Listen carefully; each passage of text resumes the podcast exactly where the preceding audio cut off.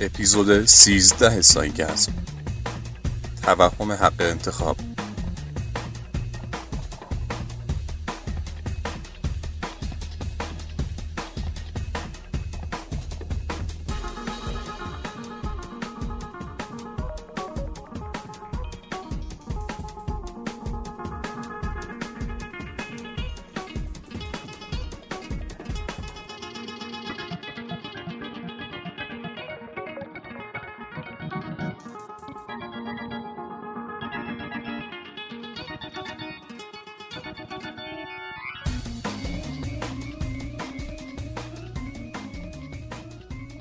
خداوند به شما حق انتخاب داد تا آزادانه عمل کنید. پس پای تصمیمات خود بمانید چون هر انتخابی که داشتید مسئولیتش گردن شماست. چیزی که گفتم رو همه ما هزاران بار شنیدیم و بهش فکر کردیم. اینکه ما موجوداتی هستیم تماما آزاد که با انتخاب های آزادانه که می‌کنیم می‌تونیم زندگیمون رو آزادانه شکل بدیم. همه اینا رو پذیرفتیم و تبدیل شده به باور وجودی ما. توی این اپیزود سعی می‌کنیم پی ببریم که آیا ما انسان ها واقعا حق انتخاب آزادانه داریم یا همش یه توهمه. قبل از اینکه وارد موضوع بشیم باید بگم که مسئله حق انتخاب و یا توهم انتخاب قدمتش به تاریخ فلسفه برمیگرده و هزاران ساله که بشر درگیرشه. از دانشمندا گرفته تا فلاسفه و پزشکان و آدمای عادی همگی هنوز نفهمیدن چطور با این موضوع کنار بیان. از طرفی خیلی از پاسخهای روشنفکرانه ای که توی این موضوع به عوام داده شده و مردم عادی در موردی صحبت می‌کنن مثل مثلا سخنان بزرگان در مورد حق انتخاب یا کتاب های روشنگری در مورد حق انتخاب یا چیزای دیگه همشون یه چنگی به ماورا طبیعه و شپ علم زدن و کمی هم فکت های علمی قاطیش کردن تا نظر مسخری خودشون رو موجه جلوه بدن. پس منظور ما اون شبه علم نیست. ما توی این اپیزود در مورد فکت های علمی حق انتخاب صحبت می‌کنیم نه چیزی دیگه.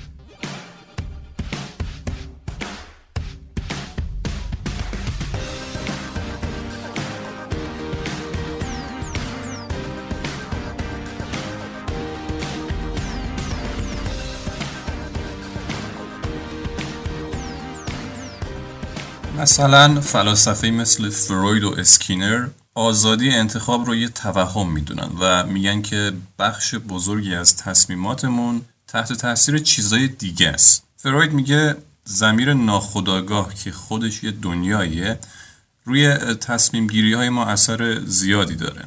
و اسکینر میگه که عوامل محیطی بیشترین گذاری رو روی انتخاب های ما دارن. هر دو هم استدلال های خودشون رو دارن که زیاد وارد اون مبحث نمیشیم و فقط بهش اشاراتی می‌کنیم.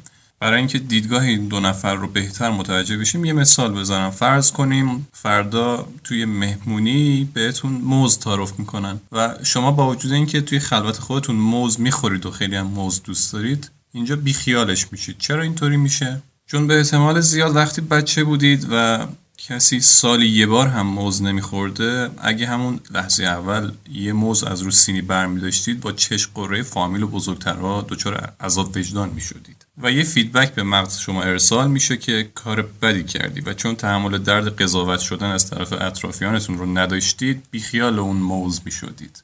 اون چشم قره ها و قضاوت ها انقدر براتون سنگین تموم می‌شده که دردش یه رد عمیقی توی زمیر ناخودآگاه شما می‌گذاره. و تا سالها با وجود اینکه می‌دونستید دیگه قپه موز خوردن ریخته بازم موقع تعارف موز زمیر ناخودآگاهتون جلوتون رو می‌گیره و نمی‌ذاره. شاید اثر عوامل محیطی توی این داستانی که گفتم بیشتر ذهنیه و شاید بشه با مثالهای دیگه تاثیر عوامل محیطی رو روی زمیر ناخودآگاه توضیح بدیم.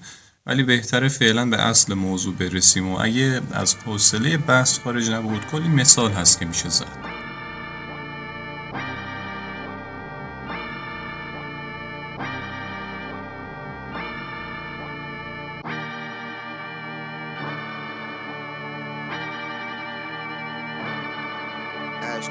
توی سال 1951 یه آزمایش جالب روی تصمیمات جمعی انجام شد که بهش میگن اش Conformity Experiment یا همون آزمایش معروف آقای اش این آزمایش رو برای بررسی پیروی کردن و تبعیت کردن افراد از جمعیت به کار بردن و یا به اصطلاح خودمون می‌تونیم بهش بگیم آزمایش همرنگ جماعت شدن.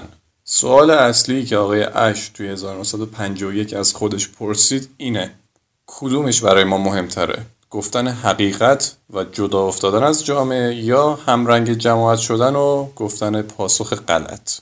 خب تست چطوری اجرا میشه؟ شیش نفر توی یه اتاقن که بجز نفر شماره پنج همگی بازیگرن و بهشون گفتن به سوالا جواب غلط بدن. جلوی این گروه شیش نفره تابلوهایی رو قرار میدن که سمت راست تصویر سه تا خط عمودی با ارتفاعهای مختلف. و سمت چپ تصویر یه خط عمودیه که شرکت کننده ها باید تطبیق بدن. این خط سمت چپ با کدوم سه خط سمت راست همه ارتفاعه؟ کار واقعا ساده ای از یه فاصله تقریبا 5 6 متری باید ارتفاع خط سمت چپ رو با سه خط سمت راست تطبیق بدن. به نفراتی که توی این آزمون شرکت می‌کنن میگن که این آزمون برای سنجش بیناییه و لو نمیدن که برای چیه. خب اون نفر شماره پنج وقتی می‌بینه که چهار نفر قبلش دارن جواب غلطی به یک سوال میدن اونم کم کم تحت تاثیر قرار می‌گیره و همرنگ جماعت میشه با اینکه می‌دونه جوابش غلطه ولی تحمل رنج قضاوت شدن از سمت جامعه رو نداره و در نهایت وا میده. توی چند دقیقه اول آزمایش به بازیگرا یعنی به اون چهار نفر اول گفتن که شما به ترتیب به سوالات یه چند دقیقه درست جواب بدید تا اطمینان شخص شماره پنج که سوژه ماست جلب بشه و فکر کنه واقعا تست اوکیه و کاسه زیر نیم کاسه نیست. بعد اینکه 5 6 تا سوال درست جواب دادید دیگه شروع کنید چرت و پرت بگید. قیافه شخص شماره 5 رو اگه توی فیلم های این آزمایش برید ببینید واقعا دیدنیه. با اینکه می‌دونه بقیه دارن چرت میگن و جوابشون غلطه اونم تحت فشار جمع قرار می‌گیره و وا میده. میگه باشه نداره اون جواب غلطه رو میگم ولی همرنگ جماعت میشم. بالای 75 درصد شرکت کننده ها توی آزمون اش توی همه سالها و همه ادواری که این آزمون برگزار شده همه وا دادن و همرنگ جماعت شدن. اینجاست که می‌بینیم کانفورمیتی یا تبعیت از جمع و همرنگ شدن با جماعت چقدر می‌تونه تاثیر بذاره روی تصمیمات ما.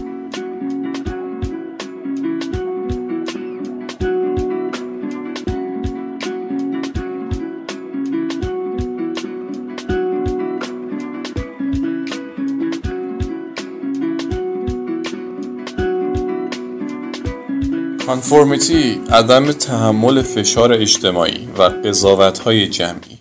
میل به یکی شدن با جامعه. اینا فشارهای قدرتمندی هستن که از طرف جامعه به ما تحمیل میشن. و عملکرد فردی و اجتماعی ما رو شکل میدن. این خاصیت اگه واقعا وجود نداشت شاید هیچ تمدنی شکل نمی گرفت شاید هیچ ارتشی به جنگ نمی رفت شاید انسان ها زنده نمی موندن دلیلش هم میشه از دل تکامل آدم پیدا کرد. انسانهای اولیه رو تصور کنید که تنهایی نمی‌تونستن از پس محیط خشن و طبیعت اطرافشون بر بیان. پس روی می آوردن به قبیله دور همدیگه زندگی می‌کردن. جامعه رو تشکیل دادن تا با کمک همدیگه بتونن زنده بمونن. اون انسان اولیه اگه می‌دید همه افراد قبیلش دارن گوشت مثلا خر می‌خورن اونم می‌خورد. چون اگه تبعیت نمی‌کرد ممکن بود از طرف قبیله ترد بشه و دیگه تحویلش نگیرن. و توی اون دوران ترد شدن از سمت جامعه خیلی خیلی دردناک بوده و خطرات زیادی برای اون آدم به وجود می آورده. حالا تصور کنید چند میلیون سال اینجوری زندگی کردیم و این فشار اجتماعی توی وجود ما نهادینه شده و توی دنیای مدرن امروزی هم هنوز از این عامل میترسیم اگه توی دنیای امروزی از جمع تبعیت نکنیم چه اتفاق خطرناکی ممکنه بیفته؟ دیگه مثل چند میلیون سال قبل نیست که ببر دندون شمشیری بیاد جرمون بده یا مثلا توی بیابون ولمون کنن. از نظر روانشناسا دلیل اینکه ما توی این دنیای امروزی بازم از جمع پیروی می‌کنیم اینه که دنبال رو بودن کار ساده تریه و اگر بخوایم این نرم اجتماعی رو بشکنیم باعث میشیم که روال کارها کنتر پیش بره. کانفورمیتی بیشتر مواقع بیزرره مثلا اگه توی خیابون ببینید همه دارن بالا رو نگاه می‌کنن شما هم ناخداگاه بالا رو تماشا می‌کنید. چون هزینه ای براتون نداره و اگه مقاومت کنید و از جمع تبعیت نکنید ممکنه یه خطری تهدیدتون بکنه که مثلا اگه بالا رو نگاه نمی کردید ممکن بود یه چیزی بیفته رو سرتون لهتون کنه. این توی زمین ناخداگاه شما شکل گرفته. یعنی با خودتون تو کسری از ثانیه فکر می‌کنید که اگه بالا رو نگاه کنم خب هزینه نداره. اوکی نگاه می‌کنم. ولی اگه نگاه نکنم چی؟ ممکنه یه چیزی روم بیفته و لهشم. این تصورات رو خیلی جا تست کردم و دیدم واقعا conformity همه جا روی تصمیمات ما تاثیر می‌گذاره. به عنوان مثال یه ویدیو از قرن بیستم توی ادامه بررسی های conformity هست که نشون میده چند تا بازیگر توی آسانسور پشت به در وایمیسن. تا وقتی که نفر جدیدی وارد آسانسور شد عکس العملش رو ببینن.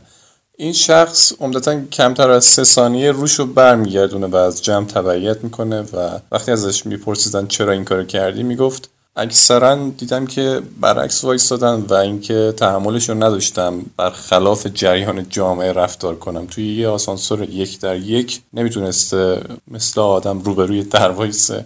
چون بقیه پشت به در بودن اینم سری برمیگشته پشت به در وای میستاده خب بعضی ممکنه بگن که کانفورمیتی یا تبعیت و پیروی کردن از جمعیت و اینا آیا واقعا ربط به جمعیت داره یا ما به صورت فردی خودمون داریم خودمون سانسور می‌کنیم؟ باید بگم که یه آزمایش ساده هست که خودتونم الان می‌تونید برید تستش کنید. حضور توی اجراهای زنده رو با کامنت های اینستاگرام همون اجرای زنده مقایسه کنید. وقتی شما توی یک کنسرت یا یک مثلا استنداپ کمدی هستید شادی و خنده های اطرافیانتون روی شما هم تاثیر می‌ذاره و شما هم مثل بقیه عمل می‌کنید. ولی وقتی میرید کامنت های اینستاگرام اون اجرا رو می‌خونید می‌بینید که افراد زیادی در موردش بد گفتن. حتی ممکنه تعداد زیادی از اون کامنت های منفی برای کسایی باشه که توی اون اجرای زنده حضور داشتن. دلیلش چیه به نظرتون؟ وقتی شخص توی خلوت خودشه دیگه فشار جمع باعث نمیشه عکس العمل fake بروز بده و خود واقعیشه و همون چیزی رو که فکر می‌کنه درسته رو کامنت می‌کنه. البته این یه نگاه کلی به شبکه های اجتماعی و صرفا خواستیم تفاوت تصمیم گیری های فردی و اجتماعی رو بدون حضور فشار conformity توضیح بدیم. و قطعا جزئیات خفنتری در این باره هست که توی این پادکست نمی گنجه و بیخیالش میشیم. بحث داره خیلی جدی میشه. بذارید یه جوک بگیم و فضا رو لطیف کنیم یکم.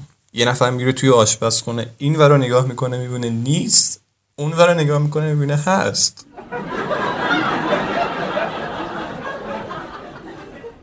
اگه به این جوک بیمعنی خندیدید پس تحت تاثیر صدای خنده هزار قرار گرفتید. چنین تستی رو روی چندین نفر انجام دادم و بازم چهار تا بازیگر جمع شدن. دور یه نفر که سوژه تست بوده. طبق معمول برای جلب اطمینان اون سوژه اول چند تا جوک واقعی می‌گفتن و همه با هم دیگه میخندیدن. وقتی که اطمینان طرف جلب شد یه جوک مزخرف بیمعنی غیر خندهدار تعریف می‌کنن و همه بهش میخندن و می‌بینن که سوژه هم تحت تاثیر جمع به جوک داره میخنده با اینکه نفهمیده اون جوک چرا خنده داره. کم کم اون نفرات بازیگر از اتاق خارج میشن مثلا پنج نفر بودن چهار نفری این جوک مسخره رو گفتن اون یه نفر سوژه باقی میمونه و یه نفر جدید وارد میشه. این جدیده خودش بازیگره. اون نفر آخر از تیم چهار نفره بازیگرها به سوژه میگه که اون جوک خنده داره رو براش تعریف کن ببینیم چطوریه. همگی خارج میشن نفر جدید بازیگر داخل میشه سوژه قبلی هم نشسته. دو نفری جلوی هم دیگن سوژه میاد جوک مسخره قبلی رو تعریف می‌کنه بازیگر نمیخنده. اینجاست که سوژه می‌فهمه چون توی اتاق دو نفری با همدیگه هستن و کسی نیست دورورش که بخنده تحت تاثیر جمعیت کانفرم نمیشه و تبعیت نمی‌کنه و این وسط می‌فهمه که از اول سر کار بوده و به عمق فاجعه پی می‌بره. از این تکنیک خنده هزار توی اکثر سریال های تنزی که شاید بشه گفت اگه این خنده هزار توشون نبود هیچ وقت خنده دار نبودن استفاده شده و خواهد شد. تا اینجای کار دیدیم که تبعیت کردن از جمع و همرنگ شدن با یک رویداد اجتماعی چیز زیاد خطرناکی هم نیست. ولی مثل هر چیز دیگه ای این موضوع هم جنبه منفی و مخربی داره. این اصل روانشناسی رو که توی کتاب های جامعه شناسی کل دنیا دارن تدریس می‌کنن با هم دیگه بررسی کنیم. The Bystander Effect. توضیح این اصل جامعه شناسی این میشه. احتمال کمک کردن مردم به یه قربانی حادثه توی حالت انفرادی و اجتماعی کاملا با هم دیگه فرق می‌کنه. یعنی اگه یه نفر که چاقو خورده وسط خیابون افتاده باشه و شما تنهایی ایشون رو ببینید احتمالش بیشتره که بهش کمک کنید تا وقتی که آدمای زیادی توی صحنه جرم حضور دارن و دارن جون کندن اون قربانی رو مشاهده می‌کنن و به احتمال زیاد هیچ کی هیچ کاری نمی‌کنه و همه نگاش می‌کنن این اصل اجتماعی از داستان کیتی جنویز نشأت می‌گیره خانمی که توی سال 1964 توی نیویورک بهش تجاوز شد و با ضربات چاقو به قتل رسید On a March night back in 1964, 28-year-old bar manager Kitty Genovese was stabbed to death on a street in Kew Gardens, Queens. Police say at least 38 people heard her screams but did nothing to help. 38 نفر صدای جیغش رو شنیدن و هیچکی کمکش نکرده. کیتی جنویز میمیره. اون 38 نفر هر کدوم پیش خودشون فکر می‌کردن که احتمالا یه نفر دیگه از این جمع به پلیس زنگ می‌زنه و در آخر دیدیم که هیچکی هم زنگ نزد و کیتی مرد. اما این داستان کاملا غلطه. چون طبق گزارشات واقعی فقط دو نفر از این حادثه باخبر بودن نه 38 نفر. و یه آقای به اسم ساموئل هافمن هم چهار دقیقه پشت خط تلفن پلیس منتظر بوده تا این حادثه رو گزارش بده. پلیس دیر می‌رسه سر ماجرا. خب این عدد 38 نفر از کجا آمده؟ چرا اینقدر فراگیر شده و چرا توی حتی کتاب های درسی جامعه شناسی هم دارن بهش اشاره می‌کنن یه کمیسیونر پلیس اون موقع به روزنامه ها دروغ گفته بود و دلیل دیر رسیدن پلیس به صحنه قتل رو اینجوری پیچونده بود. خب خبرنگارا و روزنامه نگارها از این خبر جلی که خیلی هم برای مخاطبات جذابه سوء استفاده کردن و کل دنیا خبرش پیچید. به این رخداد اطلاعاتی میگن آبشار اطلاعاتی یا information cascade. وقتی اتفاق میفته که شما از یه رخداد اطلاعات کمی داری و نشرش میدی. بر حسب اتفاق اون مطلبی که شما نشر دادی جذابیت داره و بقیه میان از روش اسکی میرن و به اطلاعات اندک اولیه شما رفرنس میدن. اینجوری میشه که فراگیر میشه و همه فکر می‌کنن اون اتفاق واقعا رخ داده.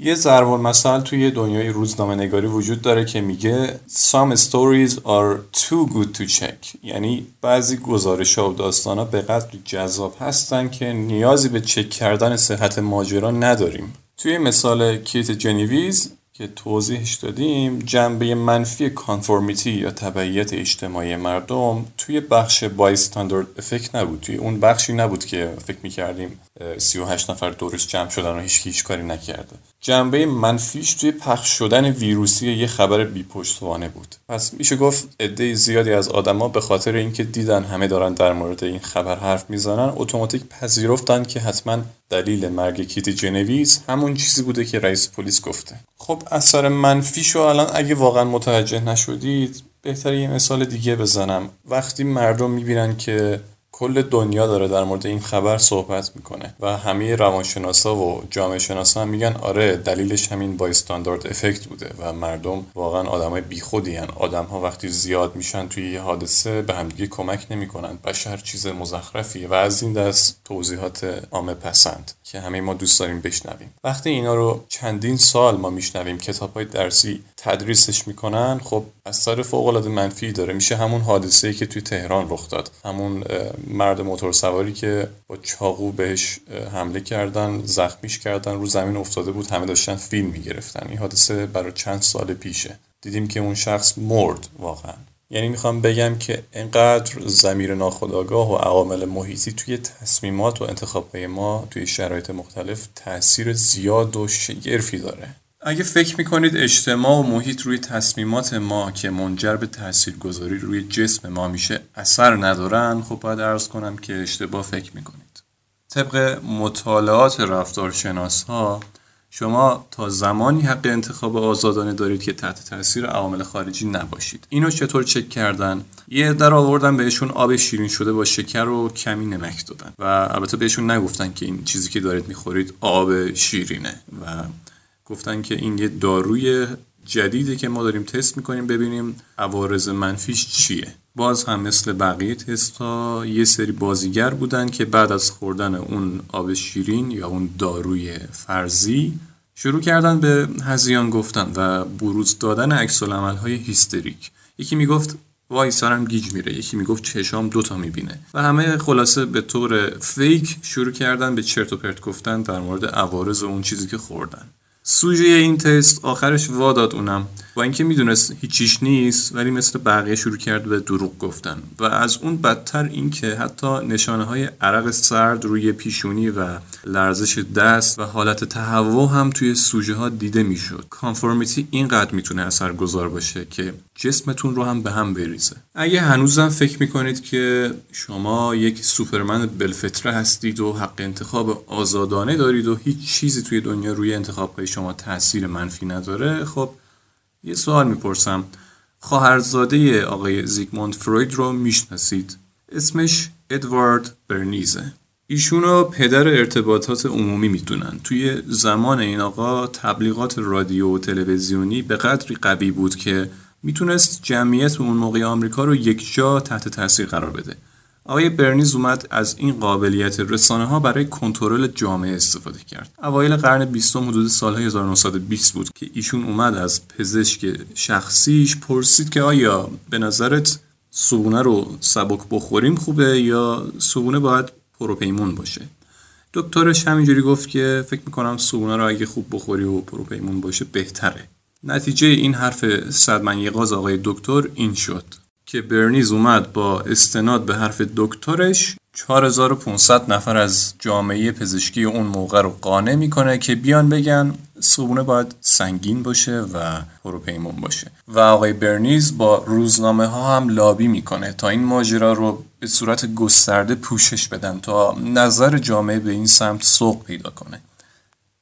ادوارد برنیز برای بهبود بهداشت جامعه این کار رو نکرد. این آقا از شرکت بیچنات که یک شرکت بسته‌بندی محصولات غذایی بود کلی پول گرفته بود تا بیکن هایی که روی دست این شرکت مونده بود رو بفروشه. این شرکت کلی بیکن آماده وارد کرده بود و مونده بود باش چیکار کنه. بسته بندی شده و آماده برای فروش بود و داشت انقضای این محصولات سر می‌رسید. برنیز میاد این نقشه حرفه‌ای رو اجرا می‌کنه و کل جامعه اون موقع آمریکا میپذیری که صبونه باید از این به بعد بیکن با تخم مرغ بخوره. و الان صد سالی میشه که از اون موضوع میگذره و هنوز مردم آمریکا فکر می‌کنن که صبونه رو باید بیکن و تخم مرغ بخورن و فکر می‌کنن و تصور دارن که این انتخاب رو جامعه آمریکا به صورت علمی و آزادانه انجام داده و حتما پشتش یه دلیل خیلی محکمی هست. هیچ کدوم از این حق انتخاب هایی که داشتن هرگز آزادانه نبوده. مثل خیلی دیگه از انتخاب هایی که مردم جهان دارن و تصور می‌کنن که آزادانه تصمیم گرفتن. حالا خودمونیم آیا واقعا داشتن حق انتخاب های آزادانه و داشتن حق انتخاب های زیاد برای ما خوبه یا بده؟ برای اینکه اینو تست کنیم خودمون بیایم یه آزمایش رو طراحی کنیم. یه سینی بگیرید دستتون روشو پر کنید از 20 تا کاسه که هر کدوم از این کاسه ها توش نقل و نبات های های مختلف وجود داره. یکیش مثلا نعنایی اون یکی استوایی لیمویی هندوانه گلابی پرتقال و هر چیز دیگه یه سینی دیگه هم بدید دست دوستتون و فقط دو تا کاسه روش بذارید که حاوی دو تا طعمه. هر دوتاتون را بیفته توی شهر و از هر کس که دیدید بخواید فقط یه دونه از این نقلا رو انتخاب کنه. فقط یه دونه.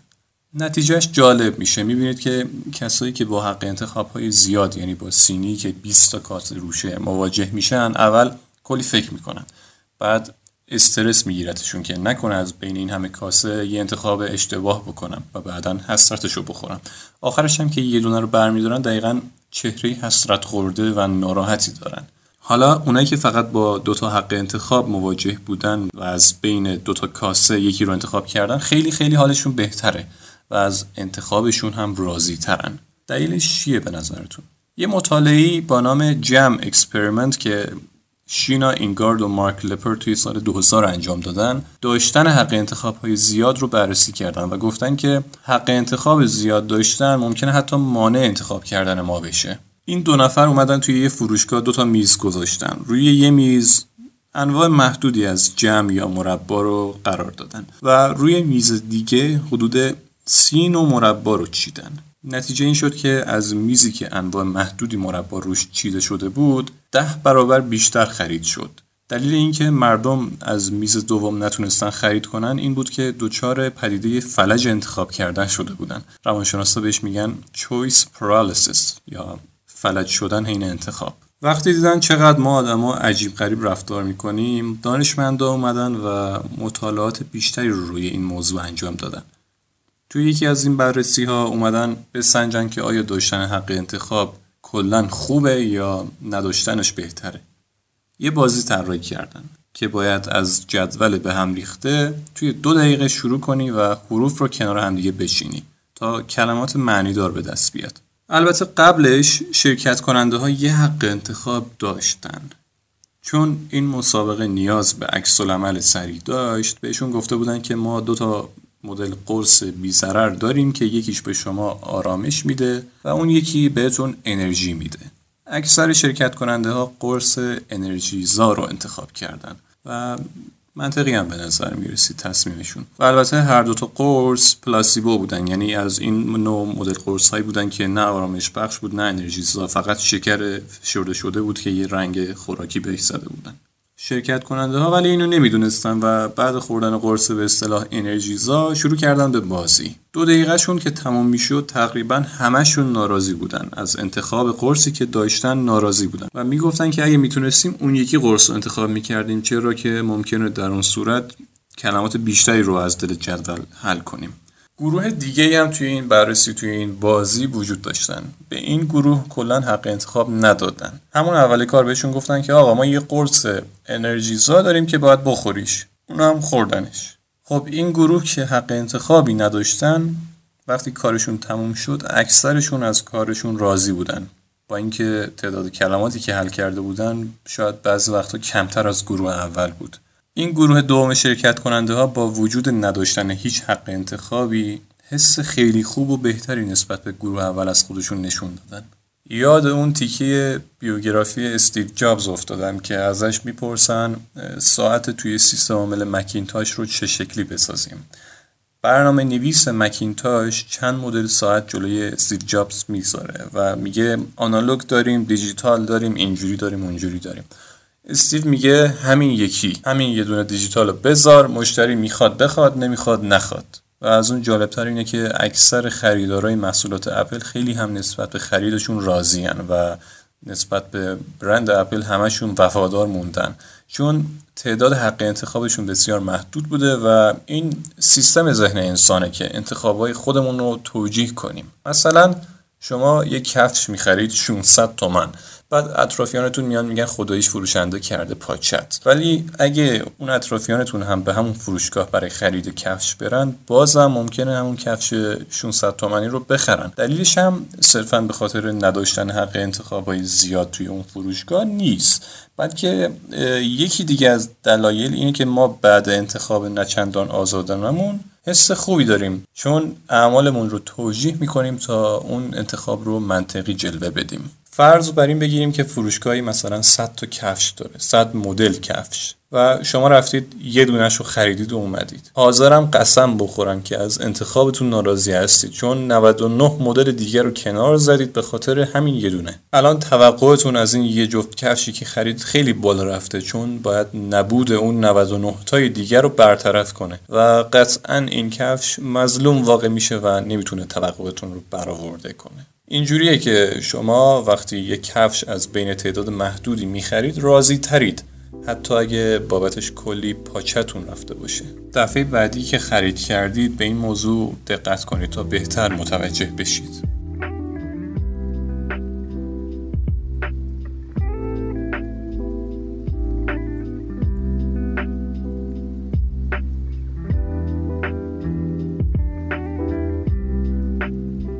حواسمون هست که موضوع اصلی این پادکست چی بود؟ داشتیم در مورد توهم حق انتخاب و عوامل تاثیرگذار روی انتخابمون حرف می‌زدیم که بخش عمده ای از این پادکست رو به عوامل محیطی و اجتماعی اختصاص دادیم و بخش کمیش رو تا اینجا به عوامل درونی یعنی زمیر ناخودآگاه اختصاص دادیم. تا مدتها حتی جامعه علمی هم به موضوع زمیر ناخودآگاه و تاثیرش روی تصمیمات ما با شک نگاه می‌کردن. تا اینکه آزمایشات زیادی این تئوری رو تبدیل کرد به یک نظریه علمی. یکی از این آزمایش ها که اخیرا به وسیله یک کامپیوتر اجرا شده بهش میگن آزمایش جعبه جادویی. این جعبه به این صورت کار می‌کنه که یه دکمه قرمز جلو شما می‌ذارن که هر وقت خواستید فشارش بدید. بعد اینکه فشارش دادید یه صدا از خودش در می‌کنه. کلی سیم دیتکتور رو از این دستگاه هایی که امواج مغزی رو رصد می‌کنن روی سرتون می‌ذارن. بعد بهتون میگن که این دکمه رو هر وقت خواستید فشار بدید. یه کامپیوتر هم هست که همون سه چهار دقیقه اول که شما دارید این کار رو می‌کنید هیچ خلالی تو کار شما نیست و اون کامپیوتر داره مغز شما رو رصد می‌کنه. بعد از سه چهار دقیقه که کامپیوتر کالیبره شد دیگه هرگز نمی‌تونید دکمه قرمز رو فشار بدید. چون کامپیوتر از روی امواج مغزی شما می‌فهمه که چه موقع قصد دارید اون دکمه رو فشار بدید. و خودش قبل شما صداشو در میاره. چیزی که اینجا اتفاق میفته اینه. تصمیم شما برای فشردن اون دکمه و در آوردن صداش زمانی رخ نمیده که تصمیم می‌گیرید. یعنی دقیقا اون وقتی نیست که میگید آها الان بزنم. خیلی قبلترش رخ میده. چند لحظه قبلترش توی زمیر ناخودآگاه شماست که این تصمیم شکل می‌گیره و خودتون نمی‌فهمید. زمیر ناخودآگاهتون امواج مغزی شما رو تشدید می‌کنه و اون کامپیوتر می‌فهمه که الان می‌خواد بزنه من قبلش بزنم. این تصمیم غیر ارادی شما که توی زمیر ناخودآگاه شکل می‌گیره. خیلی عجیب غریب و ترسناکه. این جعبه جادویی تونست به دنیا نشون بده که زمیر ناخودآگاه حتی قبل از اینکه خودتون هم بدونید برای تصمیمش رو گرفته. واضح تر بگم این دستگاه می‌تونه بفهمید شما کی می‌خواید چه کاری بکنید حتی قبل از اینکه شما خودتون بدونید. اگه زمیر ناخودآگاه قبل از اینکه خودتون یه تصمیمی رو بگیرید از اون تصمیم شما با خبر باشه آیا واقعا میشه به این تصمیم و انتخاب های شما کلمه آزادانه رو چسبوند؟ جنبه عجیبتر این قضیه اینه که زمیر ناخودآگاه شما تحت تاثیر خیلی از عوامل محیطی مثل جامعه، طبیعت، خانواده، رسانه و خیلی چیزهای دیگه تربیت شده و تبدیل شده به این چیزی که الان هستید. و قسمت کمی از کنترل و تربیت زمیر ناخودآگاه دست شماست. خیلی سخت میشه متوجه شد که واقعا ما داریم چی کار می‌کنیم. وقتی که زمیر ناخداگاه ما بخش بزرگی از تصمیمات ما رو داره شکل میده و ما هیچ کنترلی روش نداریم این خیلی ترسناکه. و از اون ترسناکتر اینه که زمیر ناخداگاه از عوامل محیطی هم اثر گرفته و ما مثلا با سن 20 سال یا 40 سال یا هر چند سالی که داریم از سلسله اتفاقات قبلی داریم تاثیر می‌گیریم و انتخاب های الانمون رو داریم. چیزی که از این مطالعات خفن میشه نتیجه گرفت اینه که تصمیمات و انتخاب های فعلیتون غالبا ریشه دارن توی گذشته شما. دومینوی از اتفاقات باعث اتفاقی جدید میشه. خانوادهتون دوستاتون فیلم و کتابایی که خوندید موقعیت که توش قرار گرفتید تاثیرات عمیق احساسی که در شما به وجود اومده غذایی که دیشب خوردید و حتی حس فعلیتون روی انتخاب الان شما تاثیر خیلی خیلی زیادی داره. پس نمیشه گفت که خیلی آزادانه ما داریم تصمیم می‌گیریم.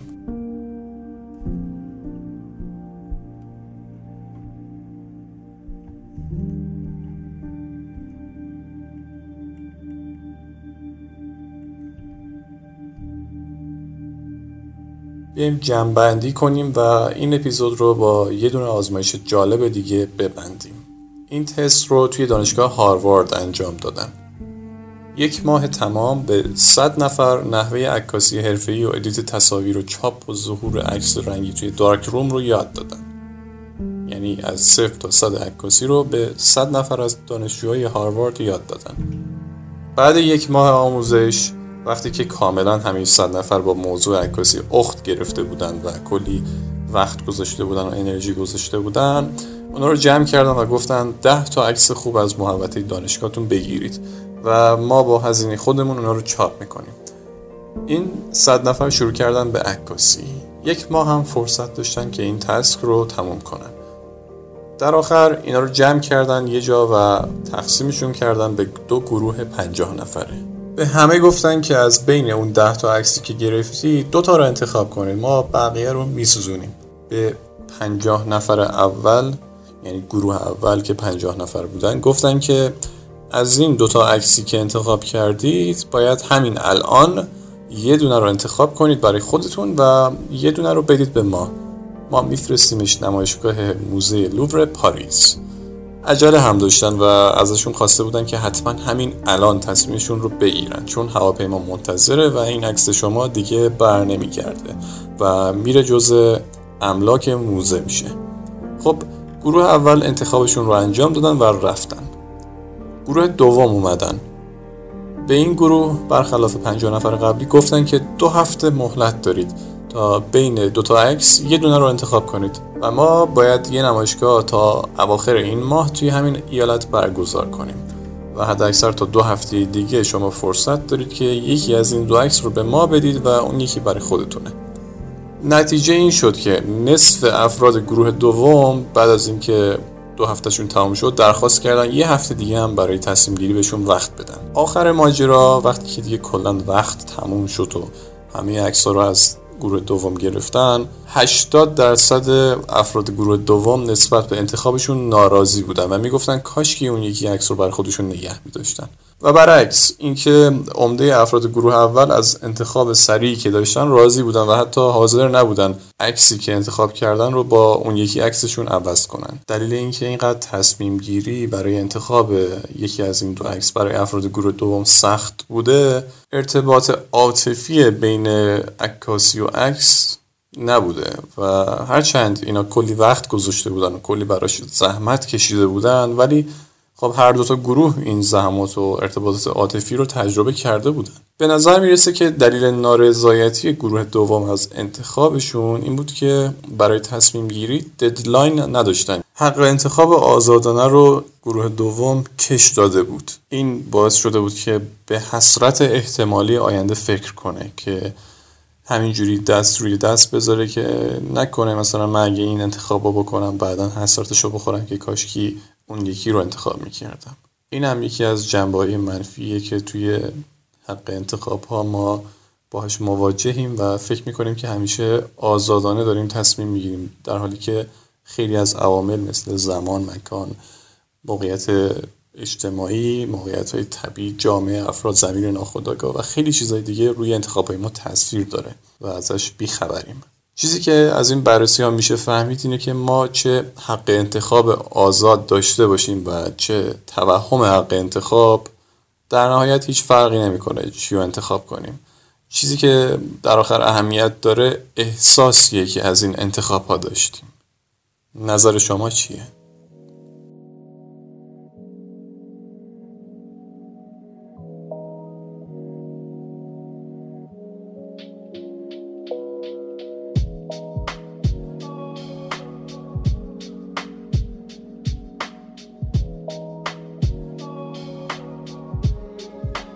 که شنیدید یکی از اپیزودهای فصل اول سایگز بود. سایگز یکی از پادکست های تودتاپه توی سایگزم سعی کردیم که از منابع معتبر و مقالات علمی دنبال مطالب جذاب و بحث برانگیزی باشیم که پشتوانه علمی دارن. و این مطالب رو ترجمه کردیم تا در قالب پادکست سایگزم ارائه بدیم. سایگزم مخفف دو تا کلمه است science و ارگاسم. یه نکته ریز پنج تا اپیزود اول فصل با عنوان سای‌فان اومده که ما از اپیزود 6 به بعد اسم رو عوض کردیم به سایگزم. همه اپیزودهای پادکست های تودتاپ رو از سایت ما یعنی tudetop.ir می‌تونید بشنوید و دانلود کنید. و از کانال تلگرام at sign تودتاپ underline آی آر و بقیه پلتفرم های پادکست هم می‌تونید ما رو دنبال کنید. نکته آخر این که تمامی مطالب مرتبط با هر اپیزود شامل لینک مقالات، منابع و هر چیزی که به درد بخوره توی سایت توی تاپ دات هست و می‌تونید استفاده کنید. اونجا کامنت بذارید و هر پیشنهاد، نظر و انتقاد سازنده‌ای که به پادکست دارید رو با ما در میان بگذارید.